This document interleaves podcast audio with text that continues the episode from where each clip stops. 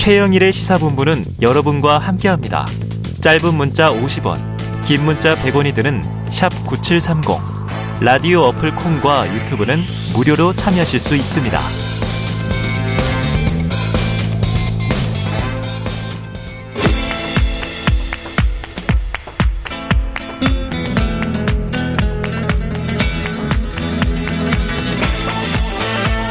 네, 새해를 맞아 청취자 여러분께 감사의 마음을 담아 준비했습니다. 최영일의 시사본부에서 쏘는 커피, 일명 최영일 커피 추첨 통해 드리고요. 짧은 문자 오십 원, 긴 문자 백 원 드는 샵 구칠삼공으로 문자 많이 보내주십시오.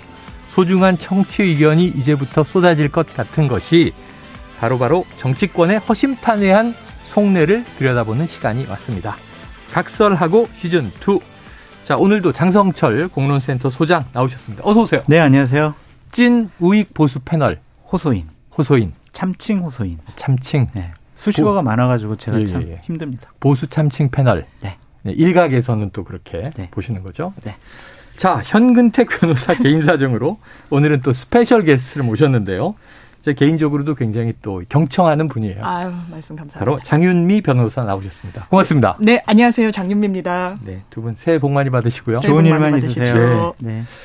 자, 그런데 새해부터 복과 함께 송사 예고장을 받으셨다고 들었는데 뭐예요? 아니, 제가 먼저 예. 제가 먼저 좀 법적으로 문제를 삼겠다라고 아. 얘기를 한 거고. 아, 소장님이? 네, 당으로서는 당연히 음. 자신들의 방어 기제가 뭐 발현된 거다라고 볼 수밖에 음. 없어요.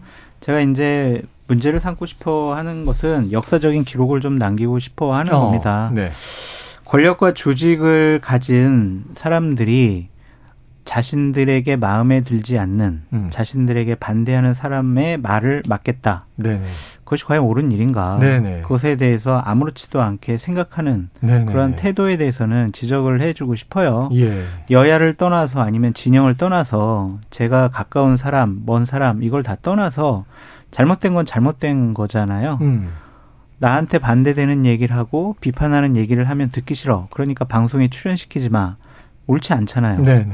그것을 부끄럽게 생각 안 해요. 어. 뭔 잘못을 했냐라고 얘기를 해요. 네네. 그것은 좀 잘못됐다라는 것을 좀 기록을 하고 싶어서 제가 여러 가지 좀 결심을 네. 하고 있습니다. 사실은 뭐 다 입장들이 있겠습니다만 정치인은 정치인대로 또 평론가는 평론가대로 네?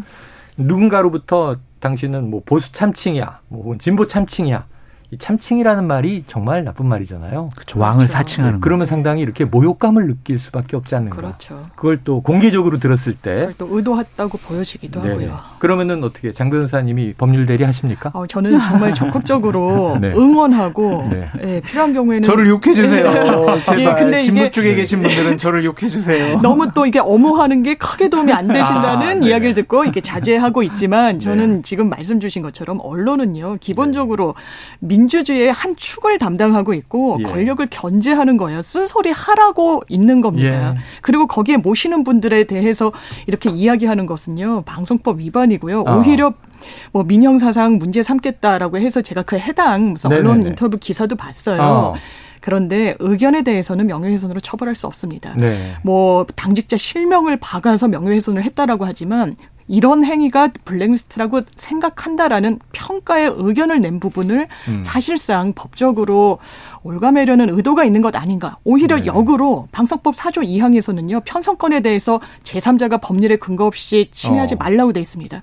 이정현 전 수석이 처벌받았죠. 아, 그 세월호 때죠. 예, 일 심에는 심지어 집행유예형이 선고됐고요. 네. 벌금 천만 원 적지 않은 금액입니다. 네. 확정이 된 유죄로 이 부분 오히려 굉장히 좀 조심하셔야 될 부분이 아닌가 생각합니다. 음, 네. 안 그래도 이 방송사 공문까지 등장을 했기 때문에 이 블랙리스트 발언으로 국민의힘이 민영사상 조치를 예고한 것이다. 그, 그 여쭤보려고 했는데 지금 쫙 법적으로 정리해 주셨어요. 장 소장님께 도움이 좀 되셨길 바랍니다. 네, 네. 감사합니다. 자, 공교롭게도 같은 날, 같은 날 방송통신심의위원회가 엠비엔의 뉴스파이터라는 프로그램이 네. 있어요. 이 김명준 앵커를 징계했는데 자, 사유가 방송 품위 유지 위반. 윽박 지르는 진행으로 이상민 행안부 장관을 비판했다. 그런데 이 김명준 앵커는요. 굉장히 목소리도 톤이 높고 원래 윽박 지르는 스타일이에요. 그래서 그렇습니다. 모든 사안들에 대해서 이렇게 방송을 하는데 왜 이, 이상민 행안부 장관을 비판한 점만 콕 집은 건지 이제서야 문제가 되는 건지 장 수사님 어떻게 보십니까? 이해가 되질 않아요. 네. 김명준 앵커의 방송 스타일이에요. 네네. 문재인 정권 하에서도 이런 그랬어요. 식으로 계속 방송했고요. 네. 문재인 정권 비판 많이 했고, 맞아요. 또한 조국 전 장관 비판 많이 했고, 네. 윤미향 전 의원 비판 네. 많이 했어요. 네. 그때 문재인 정권 하에 방심해서 이런 문제 제기조차 하지 않았었거든요. 음. 근데 왜 윤석열 정권에서 자유를 강조하는데 스타일을 가지고 음. 시청자들한테 불쾌감을 준다? 네네. 그런 걸 가지고 이렇게 징계를 하려고 하는 것인지 어. 도저히 좀 이해가 되질 않습니다. 결론적으로 말씀드리면 이상민 장관에 대해서 상당한 수준으로 본인이 좀 비판을 한 것에 대한 불쾌감이 이런 심의에 나타난 것이 아니냐. 라고 좀 생각해 볼 수밖에 없어요. 불쾌감이 심의에 나타난 네. 게 아니냐. 장 변호사님도 그렇게 보세요? 예, 저는 심지어 이 프로그램을 출연을 하고 있고요. 아, 하고 있고. 예, 사실 이제 새해가 돼서는 그 엠비엔 사내에서 굉장히 큰 상을 또 이 앵커분이 수상하셨어요. 음. 이게 장수 프로그램이고 지금 말씀 주신 대로 여야 가리지 않고 정치인의 어떤 문제가 있었을 때 네. 굉장히 앵그리 진행이라고 해서 팬층도 두텁습니다. 그러니까 휴가를 가서 자리를 잠시 비우면 아, 혹시 교체된 거냐? 아, 어. 왜 그러냐? 막 이렇게까지 많은 시청자분들이 문을 주실 정도인데 이게 장수 프로그램이기 때문에 이 스타일이 변하지 않았어요. 네, 처음부터 쭉 온 거예요. 처음부터 쭉 그랬고 심지어 최근에는 개그 프로에서 굉장히 좀 성대모사를 하기도 하고요. 개그맨 분들이. 유명해졌네요. 예, 그게 화제가 되기도 했는데요. 저는 이상민 장관에 대해서 이 십일월 일일 방송분 십일월 일일이면요. 이태원 참사가 일어난 지 사흘 뒤입니다. 음. 모든 국민들이 분노하고 계실 때예요. 네. 그런데 각종 실언 나오고 책임지겠다는 사람이 나타나지 않을 때입니다. 음. 그때 이렇게 얘기했어요. 그 당시에는 이제 백오십육 분이 돌아가신 상태였으니까요. 네. 이렇게 큰 참사가 났는데 도대체 누가 책임을 지라는 거냐. 왜 어. 책임지는 사람이 없냐라고 그 특유의 그 버전으로 네. 이야기를 했는데 이 워딩의 내용이 아니면 저는 방심해서 이 부분을 전혀 거론하지 않았을 거라고 생각합니다. 네, 네, 네. 그렇기 때문에 저는 아 모르겠습니다. 윤석열 정부 공정상식 그리고 자유 굉장히 뭐 이야기를 많이 하시는데 네, 네, 네. 이건 자유가 아니죠. 언론의 자유를 보장해 주지 못하는데 어떻게 자유라는 거대 담론을 그렇게 밀어붙일 수가 있겠습니까? 아니, 그러니까 윽박 지르면서 하는 그러한 스타일을 계속해서 해왔다니까요. 네네네. 맞아요. 근데 왜 딱 요 부분만 딱 집어가지고 아니 품위 유지 워낙 유명한 하면. 프로그램 또 네. 장수 프로그램 유명한 앵커 스타일이 이제 특이하니까 네. 제가 아는 한 개그우먼께서 네. 아침에 이게 옛날엔 오전 열 시에 했거든요. 아, 맞습니다. 지금은 예. 오후에 하지만 예. 아침에 껴서 티비를 틀면 이분이 나오면 너무 이 생의 의지가 샘솟는다는 이런 생각. 왜냐하면 야 저렇게 열심히 사는구나 목소리를 막 몇 톤 올리니까. 네. 그러면서 그것만 본다 이런 얘기를 하셨는데 참 저는 이게 이런 걸 보면서 참 제가 어쩔 줄을 모르겠어요. 김명준 음. 앵커에서 전 정말 너무나 잘 알고 네. 이 방심에서 이거를 징계를 주도했던 분도 제가 되게 친한 분이거든요. 네. 이해가 되질 않는 일들이 벌어지고 있다. 예. 그럼 결국 뭐겠냐? 뭐겠냐? 결국 이상민 장관 문제 제기한 것이 아니냐. 알겠습니다. 자 본론으로 들어가 보죠. 두 분께서 하나씩 주간 키워드를 꼽아 오셨습니다. 먼저 장성철 소장께서 꼽으신 키워드 권성동 불출마. 자, 왜 뽑으셨어요? 인제 대통령실이나 아니면은 대통령께서 전당대회 나갈 후보 군들을 정리하는 것이 아니냐. 어, 당권 주자. 예, 그렇게 볼 수밖에 없습니다. 친윤 교통 정리에 들어간 것 같다. 네. 그 중에 이제 첫 번째가 바로 불출마다. 권성동 의원 같은 경우에는 불출마 명분을 아유 대통령에 가장 가까운 핵심 측근이 음. 지도부에 들어가는 게 이게 좀 우려스럽다라는 여러 네. 당원들의 목소리를 내가 충분히 들어서 내가 이런 결정을 한다. 오. 내가 주어진 자리에서 다른 역할을 하겠다. 이렇게 얘기를 했는데. 제가 듣기로는 어제 어떠한 좀 저녁에 어떠한 좀 정리가 있었던 것 같아요. 아, 모종의 정리가. 네. 그래서 어, 권성동 의원이 갑작스럽게 음. 불출마 선언을 한 것이고 측근도 좀 몰랐다고 그러더라고요. 네네. 그게 갑작스러운 결정이다라고 볼 수밖에 없고 결론적으로 말씀을 드리면은 내가 안 될 것 같아. 그러니까 음. 신년 여론조사를 해보면 되게 지지율이 좀 낮았잖아요. 그래서 어 내가 잘못하면 컷오프에 걸릴까? 음. 아유, 이 정도 지지율 가지고는 내가 당선되기 어렵겠네? 라는 음. 생각을 기본적으로 했을 거고, 네. 또 하나는 대통령께서 마음에 두고 있는 당대표 후보는 내가 아닌 것 같아라는 어. 시그널을 확실히 예. 어디론가부터 어. 받은 것이 아니냐. 아니 좀 이게 이 우리 시사본부 솔직하게 얘기해 주세요. 그렇죠. 어디로부터 받은 거예요? 음. 어떤 시그널을? 그럼 뭐 대통령실이겠죠. 어. 근데 제가 추측해 보기로는 권성동 의원 같은 이런 대통령과 가까운 핵심 측근이 네네네. 또한 여당의 원내대표와 비대위원장까지 한 분이 네. 어떤 브릿지를 통해서 네, 네. 얘기를 듣는다고 어, 간접적으로 듣겠냐고요. 음. 그렇죠? 간접적으로 얘기 듣는다고 이렇게 본인이 오랫동안 준비해왔던 일을 접겠냐고요. 네, 네. 그래서 어떤 직접적인 좀 어. 얘기를 들은 것이 아닌가라고 제가 네. 추측을 해봅니다. 관측을 해봅니다. 자, 일단 명분은 말씀하신 대로 대통령의 최측근이 최측근이니까 네. 직접 연락하는 사이일 수 있는 거죠. 네. 대통령의 최측근이 지도부에 입성할 경우 불필요한 오해가 있을 것이라는 우려. 네. 자, 그러면은 이게 쉽게 딱 정리하면 윤핵관은 당대표가 되면 안 돼. 그러니까요. 이렇게 이해할 수 있는데 네. 이거 어떻게 들으셨어요? 저도 오늘 기자회견문을 보고 네. 어, 오히려 대통령과 나의 거리가 되게 좁고 어. 가깝고 내가 이른바 윤핵관으로 분류되기 때문에 총선을 치르는 데 있어서 오히려 대통령께 누가 될 수 있다는 취지를 얘기하는데요. 네네. 그렇다면 이 전당대회 전체 판과 관련해서 네네. 모두 윤심에 호소하잖아요. 그렇죠. 김기현 의원 그러시고 뭐 거리를 약간 들거나 아주 친윤 아니면 반윤으로. 근데 반윤 이야기한 뭐 이제 유승민 전 의원 같은 네. 경우에는 아마 안 나오는 쪽으로 기울지 않았을까 싶긴 한데 네네. 이 상황이라면 전부 다 나올 수 없는 네. 그런 빗자락을 깔았다 네. 이런 어제, 생각이. 어제 그 자리에 왔다 가셨는데요. 예. 고민 중. 아 고민 중. 네, 이렇게 얘기를 하셨어요. 근데 네. 개인적으로 느끼시기에는 어떠셨어요? 개인적으로 느끼기엔 고민 중으로 느꼈습니다. 아, 정말 고민 네네. 중. 아, 너무 하시네. 반반. 너무 하시네. 네. 근데 이제 유승, 어, 권성동 의원이 불출마 선언을 하면서 의미심장한 또 얘기를 했죠. 네네. 차기 대표는 대권 욕심이 당의 이익보다 앞서는 안 된다. 아. 그러니까 뭔 말이겠어요.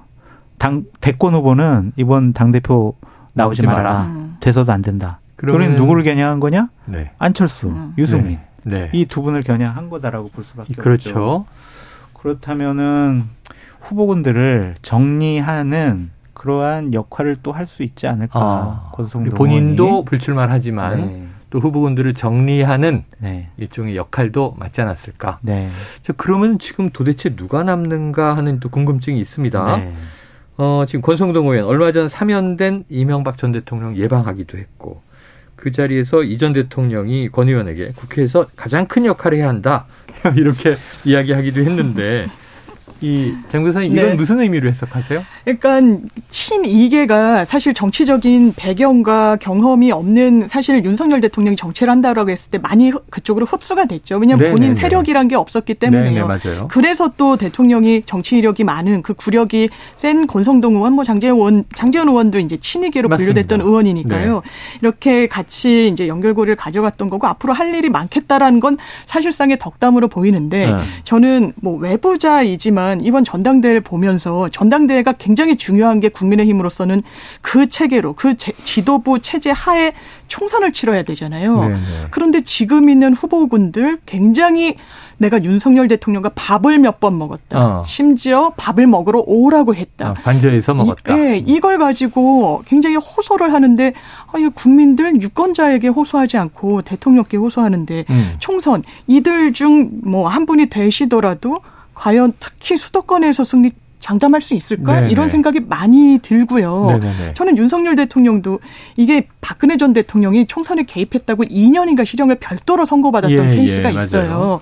그런데 사실상 뭐 무관하다. 대통령이기 때문에 뭐 당원의 지위에 있을 뿐이라서 어. 관여할 수 없다라고 하지만 굉장히 깊숙이 관여하고 있는 게 저는 이 전당대회 자체에 별로 도움이 되지 않는 것 같습니다. 보도된 내용이 총선은 내가 치르는 것 뭐 이런 얘기까지 네. 보도가 됐어요. 그러니까 네. 대통령실의 네. 입장은 이러겠죠. 대통령에게 대들지 않는 사람, 네. 호흡을 맞출 수 있는 사람, 말하지 않아도 눈빛만 봐도 뜻을 반영할 수 있는 사람을 어.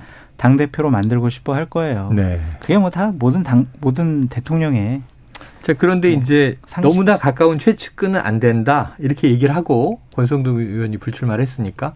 그럼 이제 이렇게 우리가 비교해 볼 수 있는 그림이 네. 김장년대 네. 장제원 의원이 최측근인데 당권 주자로 직접 나오는 건 아니고 김기현 의원과 연대해서 지원하는 모양새이지 않습니까?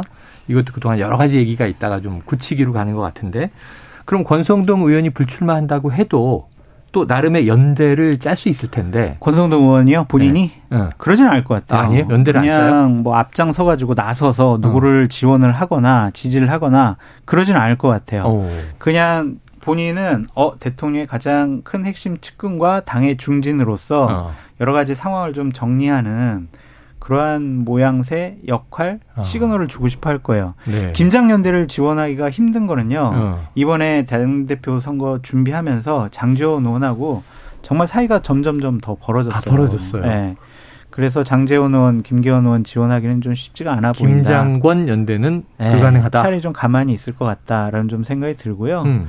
또한 뭐 나경원 의원을 지원할까, 뭐 안철수 의원 지원할까. 네네. 이것은 대통령실의 뜻과는 좀 어. 반하는 행동이 될 수가 있어요. 어. 그래서 저는 그냥 가만히 있으면서 좋은 원론적인 얘기만 할 것 같아요. 특정 주자를 지원하지 않을 것이다. 지원하지 않고 자 우리 좀 너무 예. 막 싸우면은 그러지 말아라 뭐 이런 어. 좀 다독이는. 근데 이미 또 대권 주자는 안 된다. 네. 당권 대권 분리로는 또 선언을 한 셈이고. 네. 네. 그러니까 안철수 의원과 연대는 어렵겠죠. 어렵죠. 네. 자, 권성동 나경원 연대도 없을 것이다. 음. 자, 또 이 와중에 장희찬 청년재단 이사장. 네. 장 소장님하고 교대로 이 자리에 나오시던 네. 진짜 논객인데 보수 패널 청년 최고위원으로 출마하는데 이 윤핵관으로 또 네. 불리는 이철규 의원이 옆에 어, 딱 서 계시더라고요. 네, 놀라웠습니다. 이거 아, 놀라웠습니까? 예. 아니, 네. 제가 말씀드릴게요. 네. 아침에 이제 장희찬 이사장 뭐 같이 만나서 얘기도 좀 하고 네. 방송하는 거 옆에서 들었는데 음. 이철규 의원이랑 음. 이제 지난 대선 때 캠프에서 같이 음. 일을 했다. 어. 그래서 윤석열 대통령의 당선과 성공을 위해서 뜻과 의지를 합친 사람이다. 어. 그래서 본인이 가서 저 출마할게요. 그랬더니 그래 그럼 내가 이렇게 뭐 기자회견장도 잡아주고 어. 내가 뭐 도와줄게. 줄게. 그런 식으로 좀 얘기를 들었나 봐요. 음. 음. 가능성이 높습니까? 장희찬 이사장이 될 가능성이 높죠. 네네. 왜냐하면 당원만 갖고 지금 선거를 치르는데 네. 대통령의 핵심 측근이다라는 점. 그리고 상대 후보들이 조금 지명도가 좀 낮은 음. 것 같아요. 그런 점에 있어서 장희찬 이사장은 될 가능성이 높아요. 자, 한편 이제 이 저 시사본부 출연하시기도 했었는데 윤 대통령의 멘토로 알려진 신평 변호사, 이 당권 주자인 김기현 의원의 후원 회장을 맡았더군요. 그럼 권성동 의원 불출마도 그렇고 김장연대의 윤심이 실렸다 이렇게 해석해도 될까요? 저는 지금 나와 있는 후보군들 중에 대통령의 마음이 제일 기운 분은 김기현 의원인 건 부인할 수 없는 상황이지 아, 않았나 그렇게 읽히세요? 싶어요. 네. 예. 왜냐하면 이제 정치권 안팎에서 들리는 얘기에 따르면 사실 안철수 음. 이제 전 대표 같은 경우에도 뭐 부부가 같이 최근에 초청을 받았고, 관저에. 예, 뭐 그리고 같이 뭐 신년회에서도 나에게 굉장히 길게 얘기를 뭐 하셨다 이렇게 이야기를 하지만 대통령부터 간극이 점점 멀어졌다라는 이야기가 들리고 있고, 예. 그래서 행정부에서도 역할을 기대했지만 그 부분도 사실 이루어진 것이 없고 당내 음. 역할도 사실은 점점 좁아지는 국면으로 가고 있는데. 사실 김기현 의원이 가장 내가 친윤이다라고 호소를 하고 있고 이 와중에 뭐 나경원 의원 이야기도 전 의원 이야기도 나오고 있지만 네. 나경원 의원에 대한 또 윤심이 크게 뭐 이렇게 호의적이진 않다라는 이야기도 나오고 있고 네. 본인이 또 장관급의 직책을 맡은 지 얼마 되지도 않고 어. 기후대사 역할도 있고 더더군다나 남편이 또 대법관 후보군이다 이런 이야기까지 네. 나오면서 네. 부부가 같이 굉장히 큰 직책을 갖기는 좀 어렵지 않겠냐라고 하면서 어. 본인의 고민도 깊어질 것 같지만 상대적으로 김기현 의원이 대통령이 사실상 뭐 이렇게 낙점한 분이 아닐까라고 어. 안팎에서 이야기가 나오는 야, 것 같습니다. 정 변호사님 법조인이시라 그런가요? 정보가 상당히 아닙니다. 많은 정보를 지금 수집하고 계시네요. 맞습니까? 김, 어, 거의 뭐 대부분 맞는 말씀을 아, 하셨다라고 볼 수밖에 없고 김장연대에 더 힘을 실린다 이렇게도 봐야 되겠죠. 네, 네. 후보군들이 정리가 되면. 근데 이제 김기현 의원은 여러 가지 포인트를 다시 생각을 해봐야 될 어. 부분이 있어요. 집권여당의 당대표입니다. 그냥 대통령의 마음만 얻었다고 네네. 그냥 당원들이 본인을 지지해 줄 거라고 생각하는 음. 것은 대단한 착각이다. 네. 본인이 당대표 깜이고 당을 제대로 이끌어 나갈 수 있는 역량을 보여줘야 돼요. 어. 그러니까 무슨 말이냐면 깜. 저는 당대표 깜이에요. 그냥 윤석열 대통령이 저를 좋아해서 제가 당대표 되는 것이 아니라 저는요, 당대표 되면은요, 이천이십사 년 총선 승리 전략을 이렇게 하겠습니다. 어. 당을 개혁하고 국회를 개혁하고 혁신을 하는데 어. 제 모든 것을 걸겠습니다. 라는 비전을 보여줘야 돼요. 음. 그게 바로 깜이거든요. 음. 정치 지도자로서의 깜을 보여줘야 된다라는 숙제가 있고요. 장제원 의원이 적극적으로 도와주고 있잖아요. 장제원 의원에 대한 비호감도가 높아요. 어. 또 하나는, 어, 김기현 의원이 당대표가 되면 진짜 장제원 의원이 핵심 실세로서 어. 당을 장악하고 총선 공천을 장악하는 거 아니야? 그게 맞아? 라고 생각하는 네, 의원들과 네. 당협위원장들과 당원들이 분명히 존재한단 말이에요. 네. 이러한 것에 대해서 어떻게 선긋기를 할 거냐. 어. 선거 전까지는 장제원 의원의 도움을 받겠지만 장제원 의원이 당을 장악하는 모습을 보이는 것에 대한 거부감을 어떻게 해소할 것이냐. 네. 그러한 숙제가 있다라고 말씀드립니다. 그래요. 자, 지금 뭐 저는 참 안철수 부부가 또 관저에 초청됐을 때 어떤 이야기를 나눌 것인가. 이것도 궁금하고. 네. 지금 나경원 전 의원은 뭐 아직 초대를 받았다는 얘기가 없는데 또 일부에서 들으니까 네. 혹시 오늘이라도 어. 나도 초대받았다. 사실 모두, 모두에게 열려 있다. 이렇게 얘기를 했지 않습니까? 대통령이. 그러니까 뭐 누구라도 사실은 관저에 가도 이상한 것은 아닌 상황이죠. 어제까지의 나경원 음. 의원의 결심은 또 오늘 바뀔 수가 있어요. 네. 하여튼 유승민 전 의원도 그렇고 예, 막 예. 매일 생각이 이제 바뀌니까 네, 네, 네. 저희가 막 어떻게 정확하게 예언을 할 수는 없지만 어. 분석을 해보면 음. 나경원 전 의원 같은 경우에는 출마하고 싶어하는 생각이 너무나도 강해요. 강해요. 근데 하지만 아직 사인이 없는 거죠. 사인이 없어. 대통령이 너를 밀어줄게 이런 것이 아니라 네. 그래 출마해도 괜찮아 아, 정도의 최소한. 시그널이 와야 되는데 네. 그런 거 없다면은 어 내가 출마하는 거를 대통령이 마음에 안 들어하는구나. 네. 그렇다면은 출마하기가 쉽지가 않아 그래요. 보인다. 알겠습니다. 아 이게 시간이 많이 갔네요. 다음 장윤미 변호사가 꼽아 주신 키워드 김건희 여사 논문 표절. 본조사 착수 이렇게 됐는데 네. 자 숙명여대가 지금 지난달에 본조사 착수했다는 거죠? 그렇습니다. 지난해 이월 예비조사를 마치고 구 개월 만에 일인데 학교 측이 동문회에 공문을 보냈다. 네. 이게 늦게 알려진 것 같아요. 예, 늦게 알려졌어요. 네. 공문을 보내면서 우리가 십이월 중순에는 이게 본 조사에 착수하겠다라고 했는데 네. 이게 왜 그러냐면 음. 예비조사를 한번 했어요. 네. 근데 예비조사를 통해서는 아주 엄밀하게 스크린을 하는 게 아니라 우리가 본조사로 넘어갈 것인지 아닌지 뭐 이런 여부부터를 네. 판단하게 되는데 음. 원래는 빨리 결론을 내줬어야 되는데 무려 구 개월 동안 끌고 있었던 겁니다. 네. 본조사로 넘어갈지 말지도요. 그런데 그 과정 중에 무슨 일이 있었냐. 이 민주동문회에서 동문 차원에서 논문 표절률 검색해봤더니 상당히 높이 나오고 네네네. 그래서 이건 본조사 들어가야 된다라고 해서 이게 대학교의 이 논문 표절과 관련한 이 규정들을 보면요. 본조사에 들어간 이후에는 구십 일 안에 결론을 내도록 돼 있다고 네네. 하더라고요. 그러면 일단 십이월 중순이라고 했기 때문에 이미 착수는 된 것으로 보이고 어. 올 한 삼월경에는 결론이 나오지 않을까 네. 생각됩니다. 지금 말씀하신 대로 동문회 자체 검증 결과는 표절률이 아, 네. 최소 사십팔 점 일 퍼센트에서 최대 오십사 점 구 퍼센트 한 절반 내외가 표절일 수 있다는 얘기인데 지금 이 숙명여대 교육대학원에 제출한 건 이제 석사학위 논문이죠. 박사학위는 이제 국민대니까. 자 규정에 따르면 말씀하신 대로 구십 일 이내 삼월에는 결과가 나온다. 자, 장 변호사님. 네. 숙명여대가 제시간에 결과를 낼까요?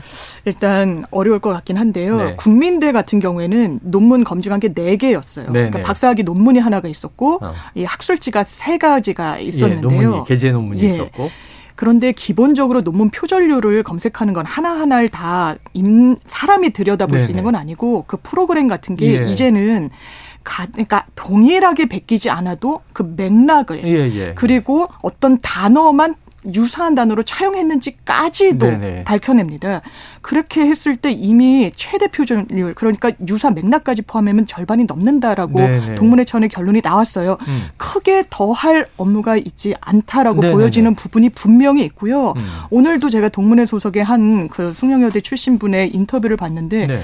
이거는 숙명여대 명예가 걸려있는 일이기도 하고요. 네. 학문적인 어떤 윤리와도 밀접하게 관련이 돼 있습니다. 네. 국민대는 오히려 이거 표절 아니다. 어. 그리고 유지라고 이 부분을 와이유제이아이로 쓴 부분은 논문의 질은 평가 대상이 아니다라는 사실 납득할 수 없는 네, 이유로 네, 유보를 네. 했어요. 음. 이거 국민들이 납득하지 못했습니다. 숙명여대는 다른 판단하기를 기대해 봅니다. 아, 그래요. 자, 국민대 경우 말씀하신 대로 네 편 가운데 세 편은 표절이 아니다 이렇게 판단을 했고 멤버 이거 유지 표기 논란 일 편도 검증 불가로 했는데 숙명여대가 결론을 내면 장 소장님 국민대 또 파장이 튀지 않겠어요? 뭐 숙명여대든 국민대든 제대로 검증을 해서 네. 만약 표절이 맞다면 그대로 발표했으면 좋겠어요. 음. 그래서 정해진 규정대로 처리를 하는 게 맞다. 네. 대통령 영부인이기 때문에 조사를 안 하거나 아니면은 뒤로 미루거나 음. 아니면은 어떤 논문 뭐 취소라든지 네. 이런 절차를 안 하는 것은 말이 안 된다라고 말씀을 드리고요. 저는 김건희 여사가 음. 이런 문제에 있어서 계속 좀 덫에, 덫에 계속 걸려있지 않았으면 음, 좋겠어요. 음. 그러니까 이재명 지난 대선 후보도 논문 표절 얘기 나오니까 반납했잖아요. 네네네. 그래서 논문 같은 경우에 좀 반납하시는 것이 어떨까라는 좀 생각도 듭니다. 네. 본인은 이제 대통령 부인이라는 명예로운 자리에 있으시잖아요. 음. 그래서 이러한 구설수가 될 만한 또한 잘못된 일에 대해서는 확실히 좀 끊고 가는 게 네네. 맞다. 그래서 반납하고 좀 사과 얘기하시고 사과 표명하시고 어. 그렇게 하는 것이 어떨까라는 생각이 네. 듭니다. 장 소장님은 이제 결자 해지가 좋다. 어. 너무 다 유지하려고 할 필요는 없다. 네, 연연하지 않으셨으면 좋겠어요. 자, 그런데 이제 요 그 어떤 학위의 자격 이것도 네. 중요한 문제지만 우리 사회에서 또 있습니다. 도이치모터스 재판. 이른바 주가 조작 의혹인데요. 자, 다음 달, 이, 이, 다음 달이 일 심 선고일이더라고요. 네. 자, 윤 대통령이 조선일보 신년 인터뷰에서 관련 언급을 하면서 가족과 수사에 대해서 언급하는 것은 적절하지 않다. 그리고 이제 자신과 처가에 대한 검찰 수사를 뭐라도 잡아내기 위한 수사다.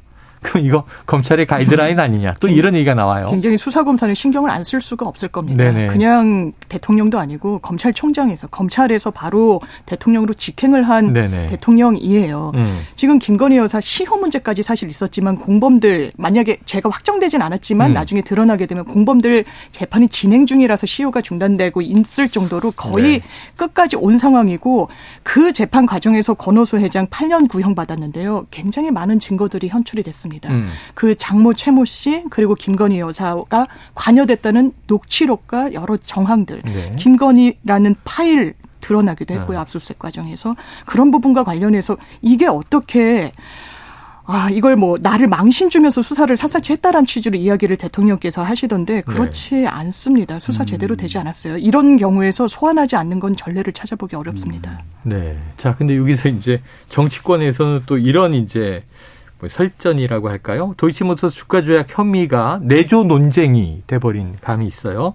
김의겸 의원이 가장 좋은 내조는 도이치모터스 수사 협조다 이렇게 얘기를 하자 국민의힘의 조수진 의원은 김건희 여사가 상당한 정치 감각이 있다 이렇게 또 칭찬하기도 했는데 최근에 좀 행보가 많이 공개화가 됐죠. 장 소장님 어떻게 평가하세요? 대통령 영문이 할 일들이 많아요. 네. 대통령도 얘기를 하셨잖아요. 맞아요. 그렇기 때문에 이것의 어떤 행보를 보이는 것을 비판하는 것은 좀 과하지 않느냐라는 좀 생각이 듭니다. 저는 대통령과 대통령 부인, 검찰에 좀 드리고 싶은 말씀이 있어요. 음. 대한민국 국민은요, 정권 교체를 통해서 대통령 부인이나 아니면 그 측근들이 잘못했으면 제대로 음. 조사받고 음. 처벌받는 그런 나라를 원해서 정권 네네. 교체를 했을 거예요. 네. 그걸 선택을 하셨을 겁니다. 대통령 가족이니까 좀 봐주고 제대로 수사 안 하고 처벌 안 하고 불기소하고 무혐의 처리하고 이런 것들은 대, 대한민국 국민들이 원하는 음. 그런 일들이 아닐 것 같아요. 네. 물론 조사를 해보니까 어? 별 문제 없네 라고 어. 했을 수도 있어요. 그리고 또한 어? 문재인 정권 시절 검찰이 탈탈 털었는데 어. 아무것도 안 나왔잖아. 왜 지금 우리 윤석열 정권의 검찰을 왜 비판해? 이럴 수도 있어요. 하지만 이재명 당대표와 측근들을 조사하는 것만큼 음. 제대로 대통령 가족과 측근들에 대한 조사도 네네. 공평하게 형평성 있게 상식적으로 이루어져야 한다. 그렇게 네. 말씀드리고 싶어요. 그래요. 알겠습니다. 자, 끝으로 한 가지 장 변호사님 네. 보면은 요즘에 뭐 안철수 의원 부부 초청도 그렇고 또 그 전에 이제 뭐 이른바 윤핵관 네. 사인 의원들 부부 동반 모임도 그렇고 부부 동반 모임이 굉장히 일상화가 됐어요. 네. 대통령이 주로 여당 사람들을 만나면서 이게 부부 동반으로 꼭 모이는 음. 게 이유가 따로 있나? 좀 궁금해서 네, 여쭤봅니다. 저희가 사적 모임을 할 때도 그냥 일적으로 만나면 일 대일로 모이고 아니면 그 일로 이제 알게 된 사람들이 모이는데 부부 동반하면 같이 부부 동반으로 나오잖아요. 그렇죠, 그렇죠, 그렇죠. 그래서 이제 조수진 의원이 평가하기로도 아, 대단히 정치력이 좀 있다라고 아. 하는 걸 저는 어떻게 받아들였냐면 정치력이 있는지는 사실 아주 초기 단계이기 때문에 검증을 이제 거쳐야 네, 될 거고 네.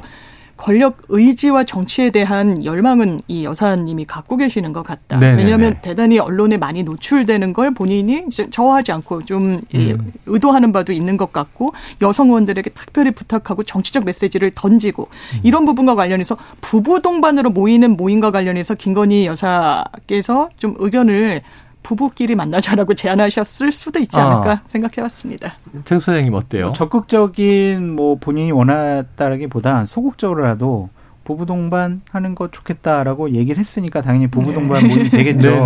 김건희 여사가 싫어 내가 왜 만나? 그러면 이거는 부부 동반 모임이 안 되겠죠. 네. 그래서 김건희 여사의 뜻과 의지가 좀 표현된 방식이 아닐까라고 생각해봅니다. 국민들의 생각이 다양할 텐데 네. 이런 조수진 의원 얘기처럼 자, 영부인이 정치력 정치적 감각이 뛰어나다. 그러면 국정에 개입할 수 있는 것인가? 음. 이건 고민을 좀 해봐야 될 것 같아요. 조수진 의원은 좀 아부성 발언인 것 같기도 하고. 그래요? 네. 자, 청취자 의견입니다. 공칠일구 님, 장 교수님 정말 응원하고 감사드립니다. 보수를 세우는데 앞장서 주시니 감사합니다. 아이, 전 아무것도 못해요. 힘내세요. 감사합니다. 네. 자, 사일공일 님은요. 장윤미 변호사님 차분한 판단과 조용하고 확신에 찬 언어와 표현들 사랑합니다. 아, 국찬입니다. 아유, 고맙습니다. 네. 자, 자주 나와주시길 기대하면서 네. 네. 알겠습니다. 각설하고 시즌이 여기서 정리하겠습니다. 장성철 공론센터 소장, 장윤미 변호사 함께했습니다. 두 분 말씀 고맙습니다. 감사합니다. 감사합니다.